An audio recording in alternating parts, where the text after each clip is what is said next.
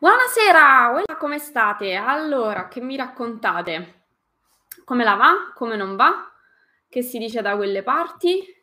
Da dove vi collegate? Ora che pian piano vi iniziate a collegare. Allora, oggi rispondiamo a un po' di domande. Dunque, aspettate che piglio il foglio. Ah, tra l'altro non ho condiviso la live nel gruppo. Fantastico. Benissimo. Uh, mi controlli se la live è condivisa nel gruppo? Grazie.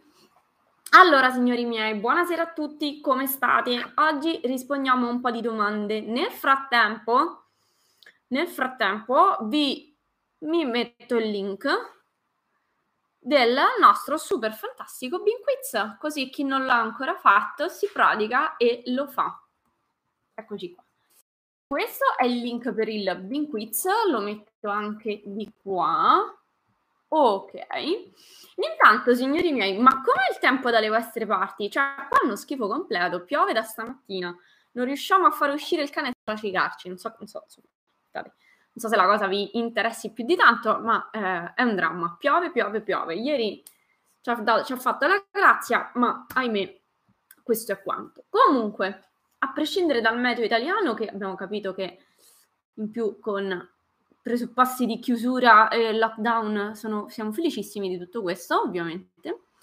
Io mi accingo a rispondere alle domande che sono pervenute oggi. Dunque, ciao Ugo, come stai? Come la va? Come il tempo dalle tue parti, Ugo? Piove pure da te? Com'è la situazione?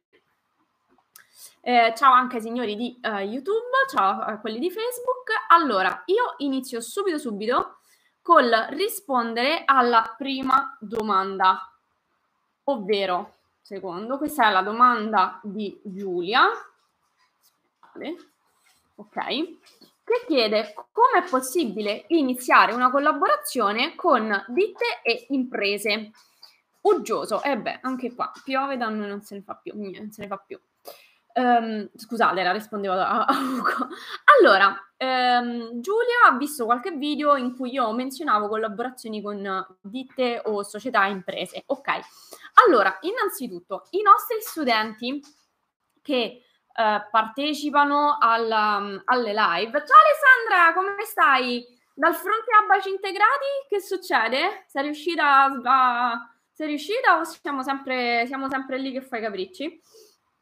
Um, dicevo, i nostri studenti che hanno il servizio di revisione file, quindi che vengono conosciuti dai docenti, vengono uh, alla um, conclusione del corso, vengono uh, segnati alle società, alle imprese con cui collaboriamo.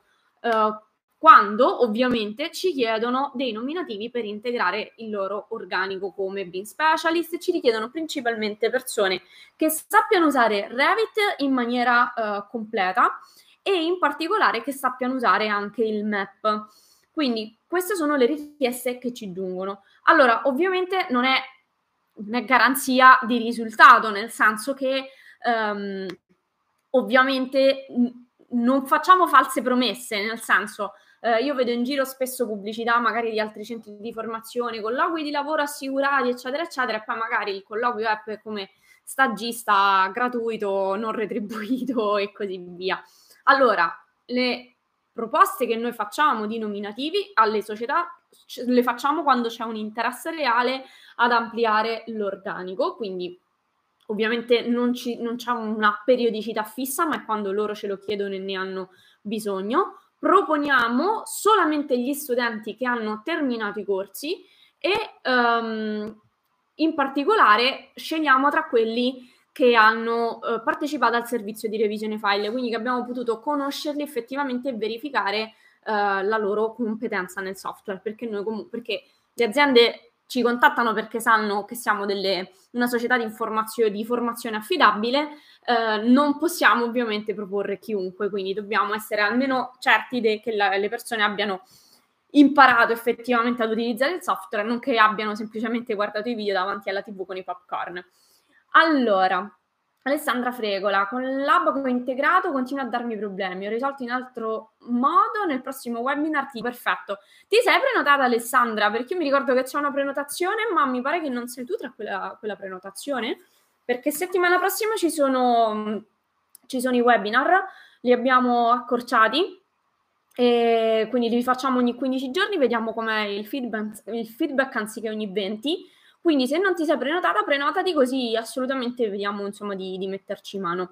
Di che cosa stiamo parlando? Stiamo parlando dei webinar che si tengono con gli studenti, quindi gli studenti che appunto hanno acquistato il servizio di revisione file ci ehm, incontriamo questa volta ogni 15 giorni, via web ovviamente, e ci condividono appunto i loro file con i loro lavori in modo tale che ehm, cerchiamo di sistemare le difficoltà laddove è possibile. Ora lo faccio, brava, vai, corri e prenotati. Nel frattempo, Ugo, Alessandra, ma anche gli altri che siete collegati, che tanto vi vedo, sia su YouTube che su Facebook, se avete domande eh, le potete fare tranquillamente, tranquillamente in diretta live.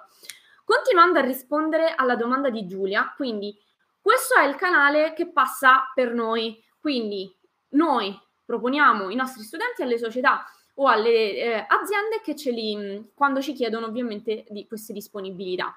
Eh, promuoviamo nominativi di solo di persone che hanno concluso il percorso formativo, almeno deve essere avanzato, i base non li vogliono proprio nemmeno sapere, e che hanno, eh, re, che hanno partecipato al servizio di revisione file perché vi dobbiamo conoscere, dobbiamo sapere chi siete e che ave- se avete effettivamente imparato. È questa l'unica modalità per iniziare a collaborare con uno studio o con una società? Ovviamente no, non è che passano solo attraverso di noi uh, le, tutti i colloqui, i colloqui d'Italia, chiaramente. Il trucchetto sta nel farsi trovare pronti nel posto giusto al momento giusto. Cioè, se voi sapete, per esempio, che il BIM piuttosto che il disegno CAD, piuttosto che il rendering sono quello che volete fare come mh, parte, diciamo, fondamentale della, del vostro lavoro, il mio suggerimento è un po' anche poi quello che ho fatto io e come, come mi sono trovata poi la mia strada e le mie collaborazioni, diventate dei draghi del, di quella cosa, quindi diventate estremamente bravi a fare render, diventate estremamente bravi nel BIM, diventate bravi nel disegno CAD e poi iniziate a fare una ricerca innanzitutto su quelle che sono le società che in questo momento uh, stanno cercando. Indeed, um, JobSol, Professione Architetto, c'è, c'è, tanta, c'è tanto. E iniziate a mandare curriculum, ma che siano curriculum personalizzati, non um, il copia e incolla in qualunque, in qualunque luogo. Più rimanete nel settore, più ovviamente è facile.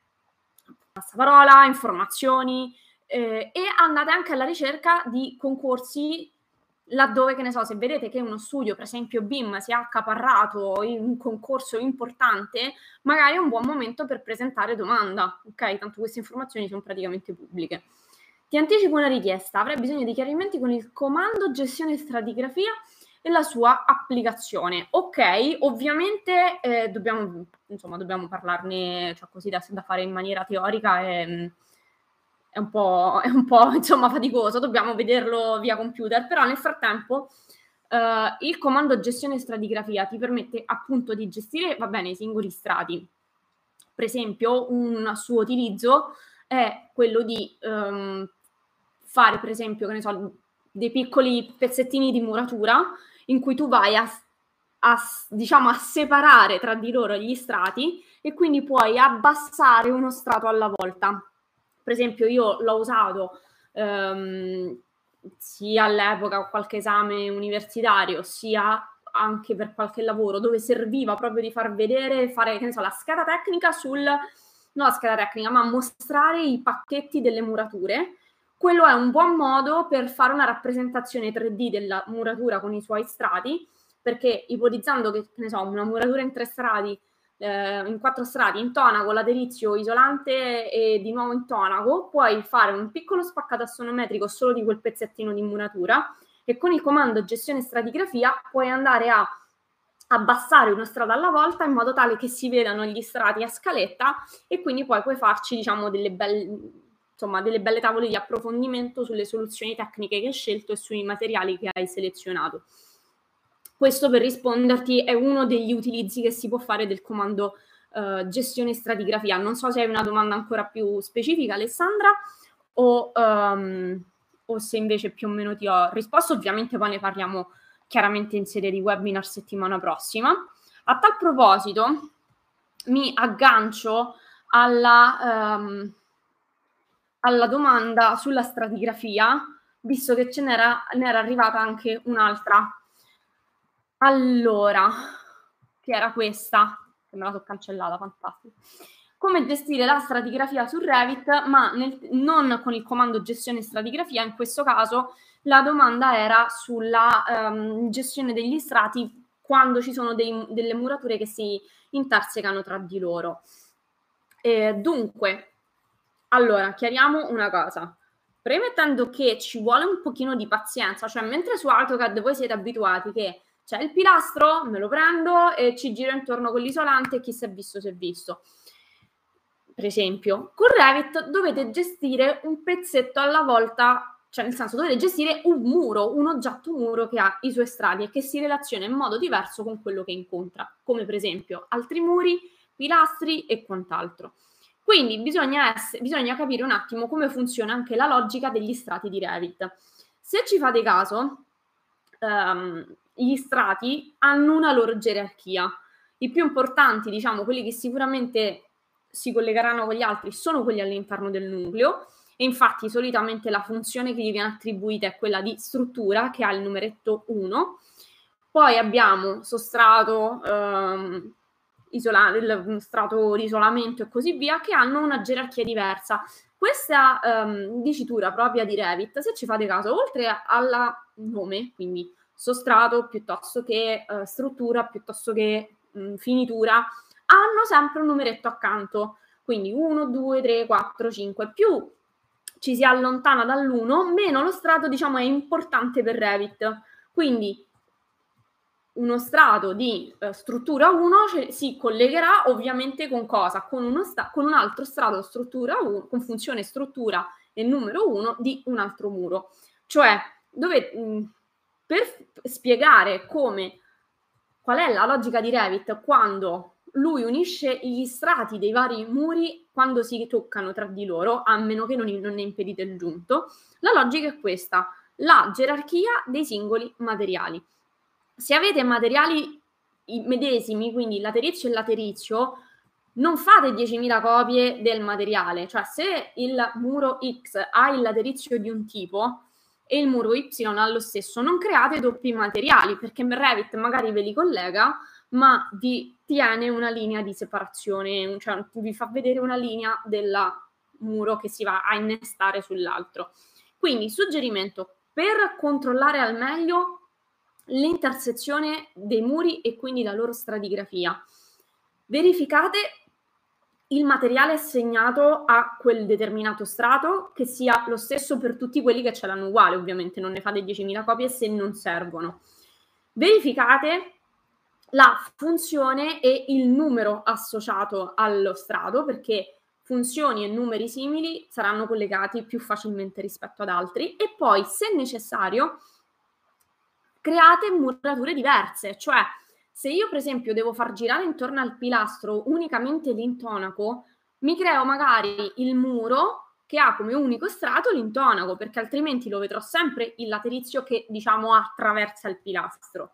Ok? Quindi laddove è necessario, esattamente così come succede nella realtà, cioè il muratore ferma il laterizio a battuta con il pilastro e poi ci fa solo l'intonaco sopra è esattamente come funziona nella realtà, dovete ragionare con Revit, come se foste il muratore che sta in cantiere.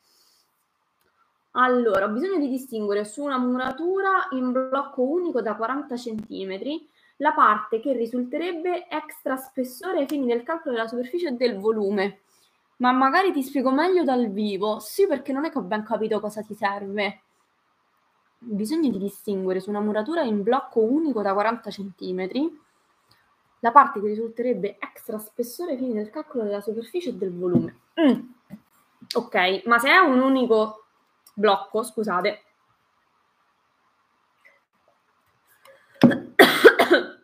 Alessandra, se è un unico blocco, perché devi gestire, scusate, oggi va così, la stratigrafia?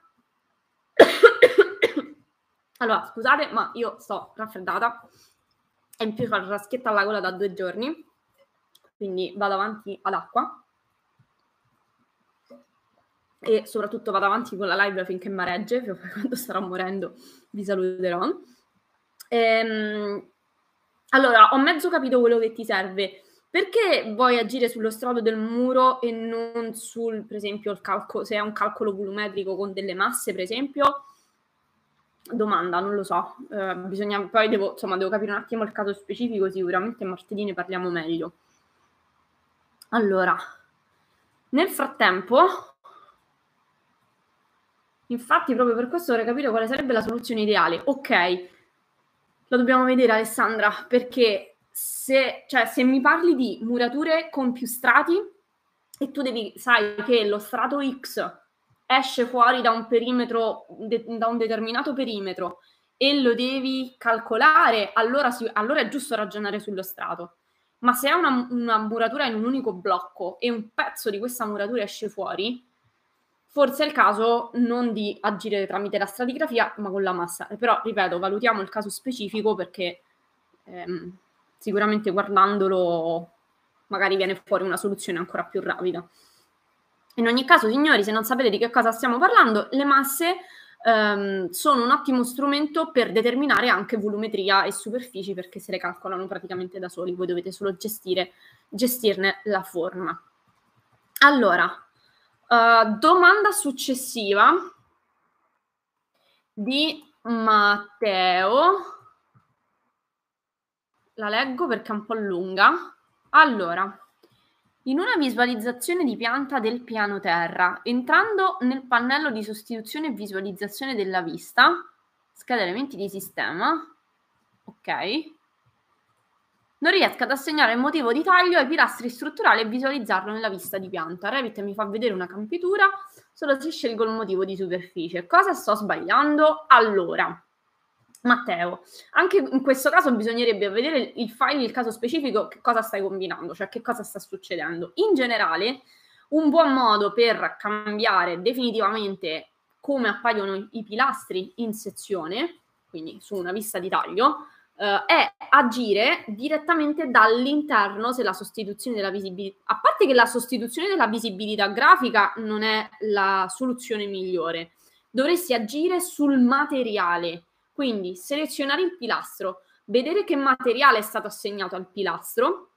e in quel caso ehm, farlo o se puoi dal progetto o altrimenti direttamente dalla famiglia del pilastro e in quel caso andare a specificare qual è il motivo di sezione, il motivo di superficie di quel determinato materiale. Quindi non è tanto, a meno che tu non vuoi sostituire la grafica solo su una vista e allora mi sta bene l'operazione che stai facendo, la cosa giusta da fare, Matteo, è um, agire sul materiale dell'oggetto, ok? Non sulla visibilità se vuoi fare una, una modifica generale.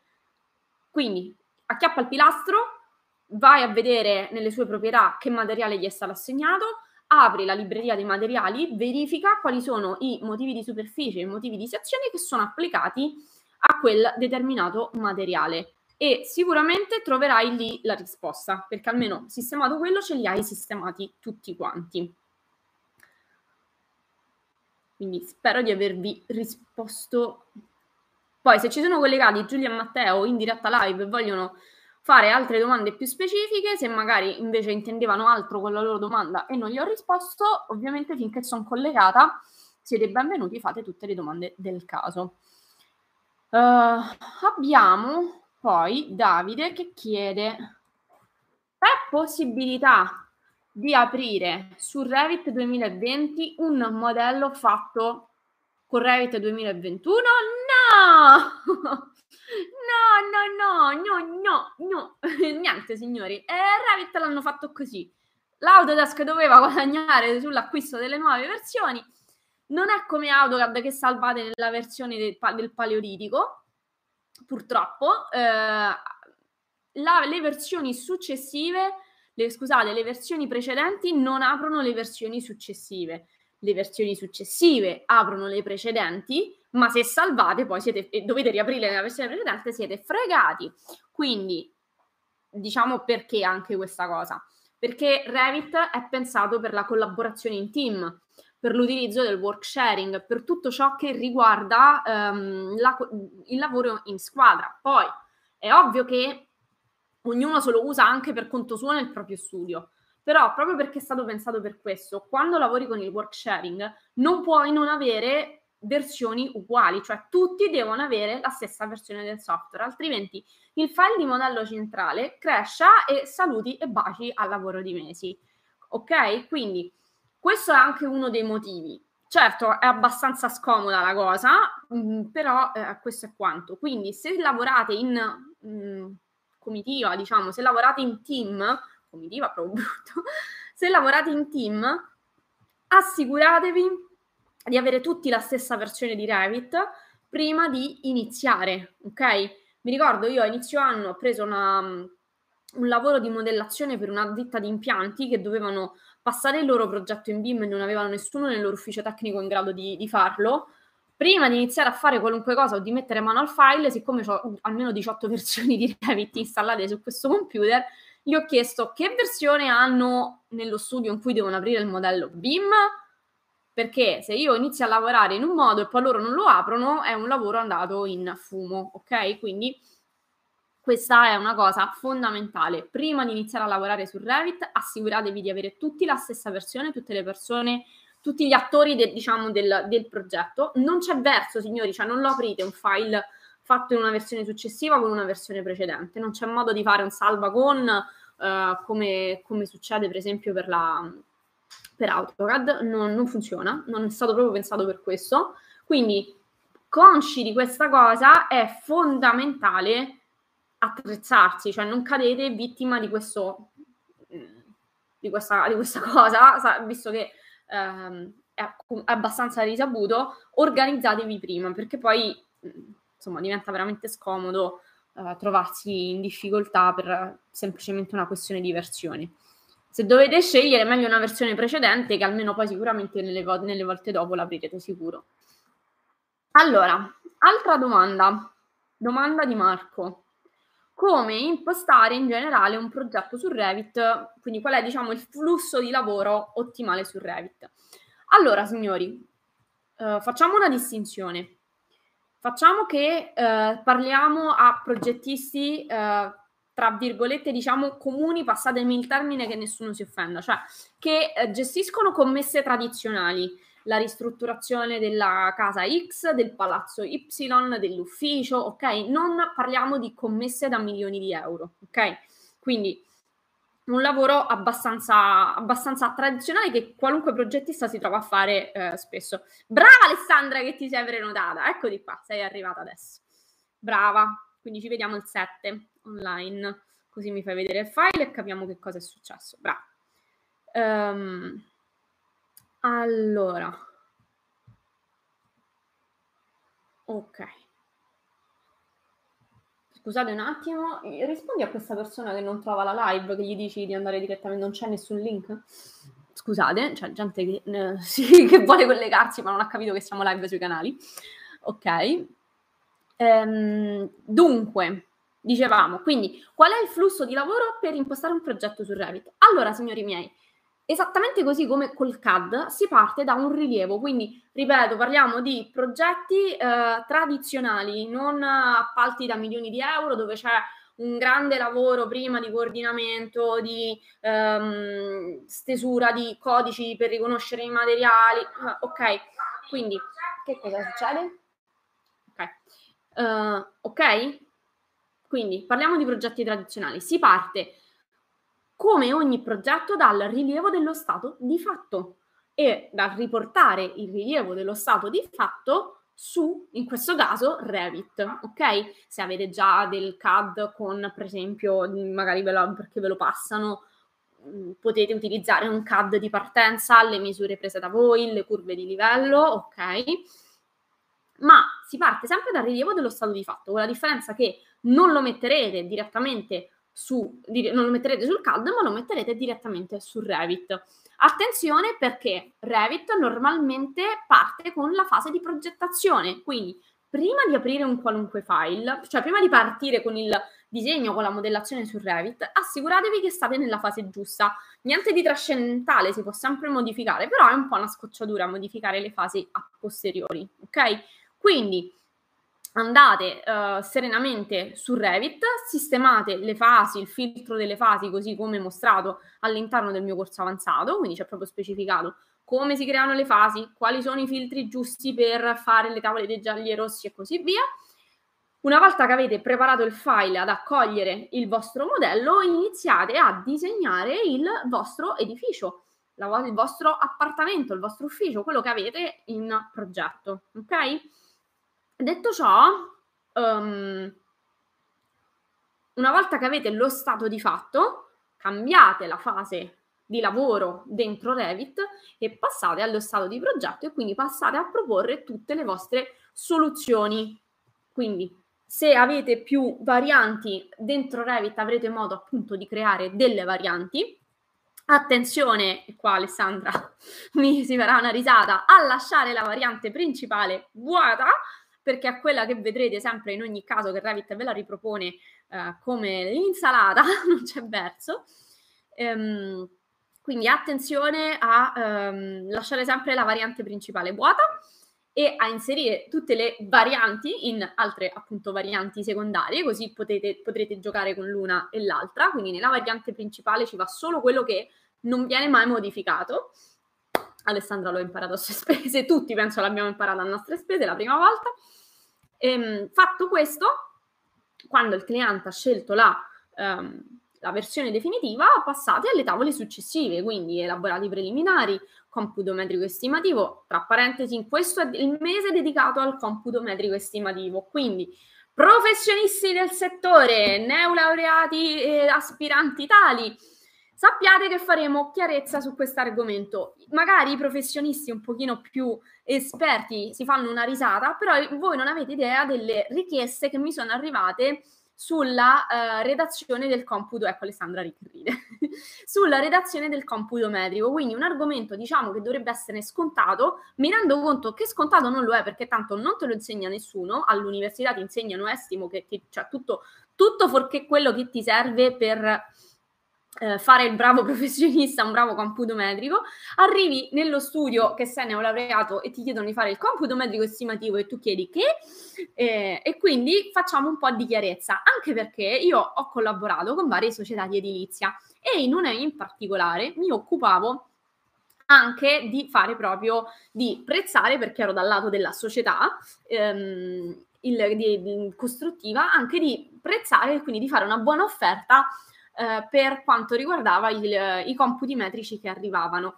E non vi dico che computi metrici arrivavano, cioè cose fatte non con i piedi, di più, oppure lavorazioni tutte mischiate tra loro, che era impossibile accorpare e prezzare tutte insieme, cioè le lavorazioni vanno distinte e vanno separate. Quindi, siccome c'è un grande buco nero, mi rendo conto, soprattutto per chi ha le prime armi, questo diventa il mese del computo metrico, sappiatelo, quindi i prossimi video contenuti saranno principi, almeno di questo mese, principalmente dedicati a questo. Quindi se avete dubbi, domande, lucubrazioni, ah, il mese di dicembre è dedicato al computo metrico. Ovviamente poi ci sono sempre le live in cui possiamo spaziare con le tematiche, quindi siete ovviamente i benvenuti.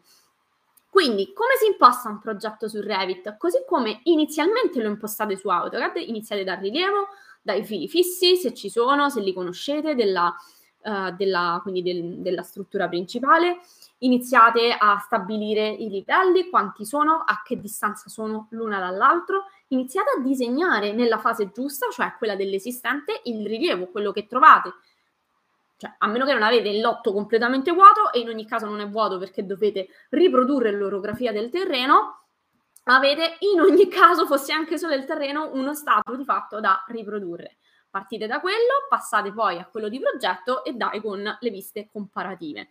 Consiglio uh, per chi si deve sbrigare e deve andare veloce nel presentare un progetto al cliente, viste uh, di camera 3D, viste prospettiche a go-go, meglio ancora se renderizzate. Abbiamo fatto uscire giusto se, a um, settembre, i primi di ottobre, il nuovo corso di V-Ray per Revit. Signori, andate dei razzi, come dei razzi, cioè fate dei render molto molto molto carini, professionali, a una velocità pazzesca e fornite al cliente la visualizzazione realistica di come viene fuori casa sua, cioè tutto un altro mondo rispetto al fare dei renderini con, Revit e basta, senza V-Ray, cioè proprio un altro pianeta, un altro pianeta. Questo vi fa andare estremamente rapidi, non solo, ma il cliente è molto più facile, diciamo, da corrompere nella scelta delle soluzioni che gli proponete, perché quando cacciate fuori il renderino, la vista, la vista 3D c'è sempre l'effetto wow e ti dicono, ah, adesso ho capito come viene. Perché? Perché ovviamente non sono in grado, giustamente, di capire come da una pianta viene fuori casa loro, il loro ufficio, eccetera, eccetera. Quindi, niente di trascendentale fare un progetto su Revit. È ovvio che eh, bisogna conoscere il software alla base, ma la partenza è quella che avete sempre utilizzato. Si parte dalla riproduzione dello stato di fatto, ok? A meno che ovviamente non lavorate in team, allora c'è già una preorganizzazione, una divisione dei compiti, delle tavole da fare, si crea il modello centrale, si creano i workset, si, si assegnano i lavori, dipende poi dalla modalità, da quanti siete, lavorare sul progetto e così via. Quindi parliamo chiaramente di commesse normali, tradizionali che ogni progettista normalmente prende. Non parliamo di commesse da milioni perché lì ovviamente l'organizzazione è di tutt'altro tipo. Eh, non vedo l'ora di iniziare anche questo. Forza Alessandra che non vedo l'ora di vedere i tuoi render. Su, su, su, su. Che vedrai quanto ti diverti.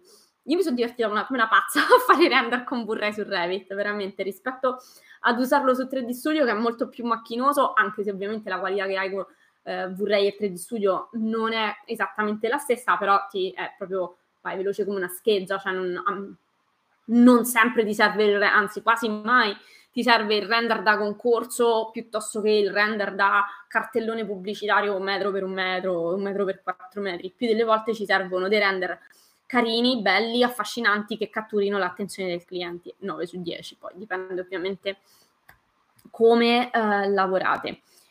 Quindi a quali domande abbiamo risposto oggi? Abbiamo risposto alla domanda di Giulia, è stata la prima domanda, come iniziare una collaborazione con ditte e imprese? Fatevi trovare al posto giusto nel momento giusto. Um, c'è una frase fantastica, non mi stancherò mai di ripeterla, che mi ha affascinato quando l'ho sentita, ed è che la, il successo è quando l'occasione, la preparazione incontra l'opportunità. Non potete pensare di entrare nel super studio BIM se siete digiuni di un software BIM. Quindi il primo passo, signori miei, è non solo formarmi, ma diventare anche bravi in quello che volete fare, cioè non basta una, una formazione superficiale, ok? Investite in voi stessi e nella vostra formazione. Non c'è investimento più um, che vi ritorna con maggiore interesse, nel senso investire su voi stessi, sulla vostra conoscenza, vi apre delle porte eh, fenomenali da questo punto di vista. Poi ovviamente, signori, la botta, in, cioè il lavoro non cade in testa a nessuno. Nessuno vi chiama perché siete belli e bravi, do, ok? Cioè, a meno che non, non siete il Renzo piano della situazione, siete voi che dovete andare a cercarvelo. Proponetevi, ma proponetevi in una maniera originale alle varie società. Fate ricerca nei settori dove volete. Io, una volta che avevo capito che volevo lavorare nel BIM, non me ne sono proprio andata a cercare gli studi. Cioè, ho fatto più fatica all'inizio, chiaramente, però poi ho avuto, ho, questo mi ha permesso di specializzarmi nel BIM. Quindi io non, mi sono cercata collaborazioni solo ed esclusivamente con studio e società di edilizia in cui potevo applicare il software BIM.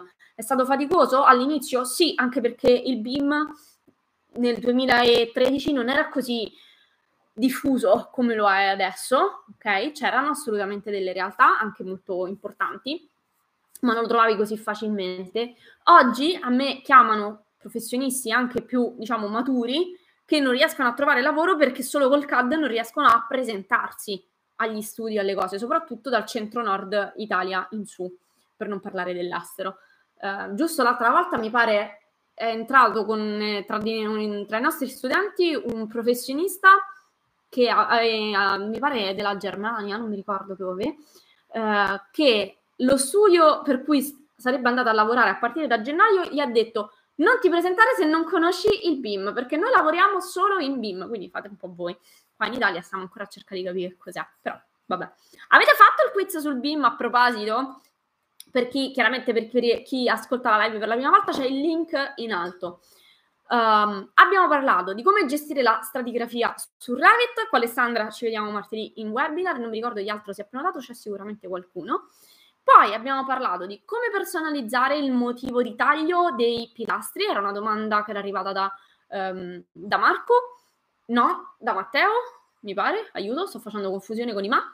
Ehm, abbiamo visto che i pilastri, è sempre meglio agire direttamente sul materiale di quell'oggetto e non tanto sulle sostituzioni di visibilità grafica, a meno che non vogliate cambiare la visualizzazione di quell'elemento solo in quella vista. Abbiamo parlato della possibilità di aprire Revit versioni precedenti in versioni eh, successive, no, non si può fare. Non si può salvare Revit in versioni precedenti, quindi ora che lo sapete, organizzatevi e di come impostare un progetto su Revit. A tal proposito, c'è anche un video interessante sul canale YouTube all'architettura, lo trovate più facile, un po' da, da, tutte le parti, ma sul canale YouTube lo trovate facilmente, che si chiama così, da zero a Revit. Anda, ecco, è partito il cane, perfetto. Si è entusiasmato anche il cane a sentire il nome di questo video. Ehm, questo video vi mostra proprio come partire da zero e fare un progetto finito. È ovvio che non scendiamo nei dettagli, signori, è un video di 20 minuti prima parte, altri 20 minuti seconda parte. Cioè, per quanto andiamo veloci su Revit, perché mi arrivano certe volte delle email. Ciao cane, è vero che non lo possono fare e poi se la vedono con te? Uh. Ecco, vedete, vedete quanto è aggressivo proprio. No? Sta dormendo in piedi praticamente. Vai, torna a dormire, tranquillo. No, perché le persone dicono, ah, ma hai saltato questo passaggio? Ok, signori, è un video di 20 minuti, cioè non, non a caso cioè, abbiamo corsi da 40-80 ore, ok? Cioè, ovviamente diventa maghi del software con un video di 20 minuti, hm? però è un buon inizio per iniziare a capire come impostare il, il progetto. Quindi, signori miei, un po' di pazienza, non si diventa scienziati con un video di 20 minuti, ma sicuramente si capiscono un bel po' di cosine, ok? Allora, signori miei, io ho risposto a tutti. Prossimamente su questi schermi nuovi contenuti. Poi vi metto il minutaggio delle varie domande a cui ho risposto ai vari momenti della, uh, della live, così ve li potete andare a riguardare in maniera un pochino più agevole, senza dover necessariamente riguardare 40 minuti di live. Appuntamento alla prossima live. Eh, no, mercoledì prossimo no, perché è 8 e siamo tutti a fare l'albero, quindi niente. Eh, però durante la settimana ci sono un sacco di contenuti. Che dice Ugo, se posso chiederti come si può eliminare il doppio ESC per eliminare il comando? Eh, non lo elimini. Oppure clicchi su un altro, clicchi sulla freccetta, fai prima così. Quindi fai un comando, poi a sinistra c'è la freccettina, clicchi su quella come se fosse il tuo mantra di vita, il comando si deseleziona velocemente senza fare doppio ESC. Alternativa. Bene, prima che la voce mi abbandona definitivamente, le, mi cascano le corde vocali, io vi saluto, vi auguro buona serata e ci vediamo alla prossima live e sui prossimi canali. Se ci sono altre domande, signori, gruppo Facebook Progetto Competitiva e um, mail, canali vari e vi rispondiamo. Il comando a linea di AutoCAD in Revit c'è, si chiama comando a linea e sono i due rettangolini cioè, cioè, si chiama proprio così, c'ha lo, stessa, lo stesso um, identica forma, um, la stessa iconografia che c'è su AutoCAD. Vai sul comando modifica, cerca bene perché vedrai che c'è, è identico, funziona esattamente nello stesso modo come su AutoCAD. Signori miei, ciao ciao, ci vediamo la prossima settimana. Ciao!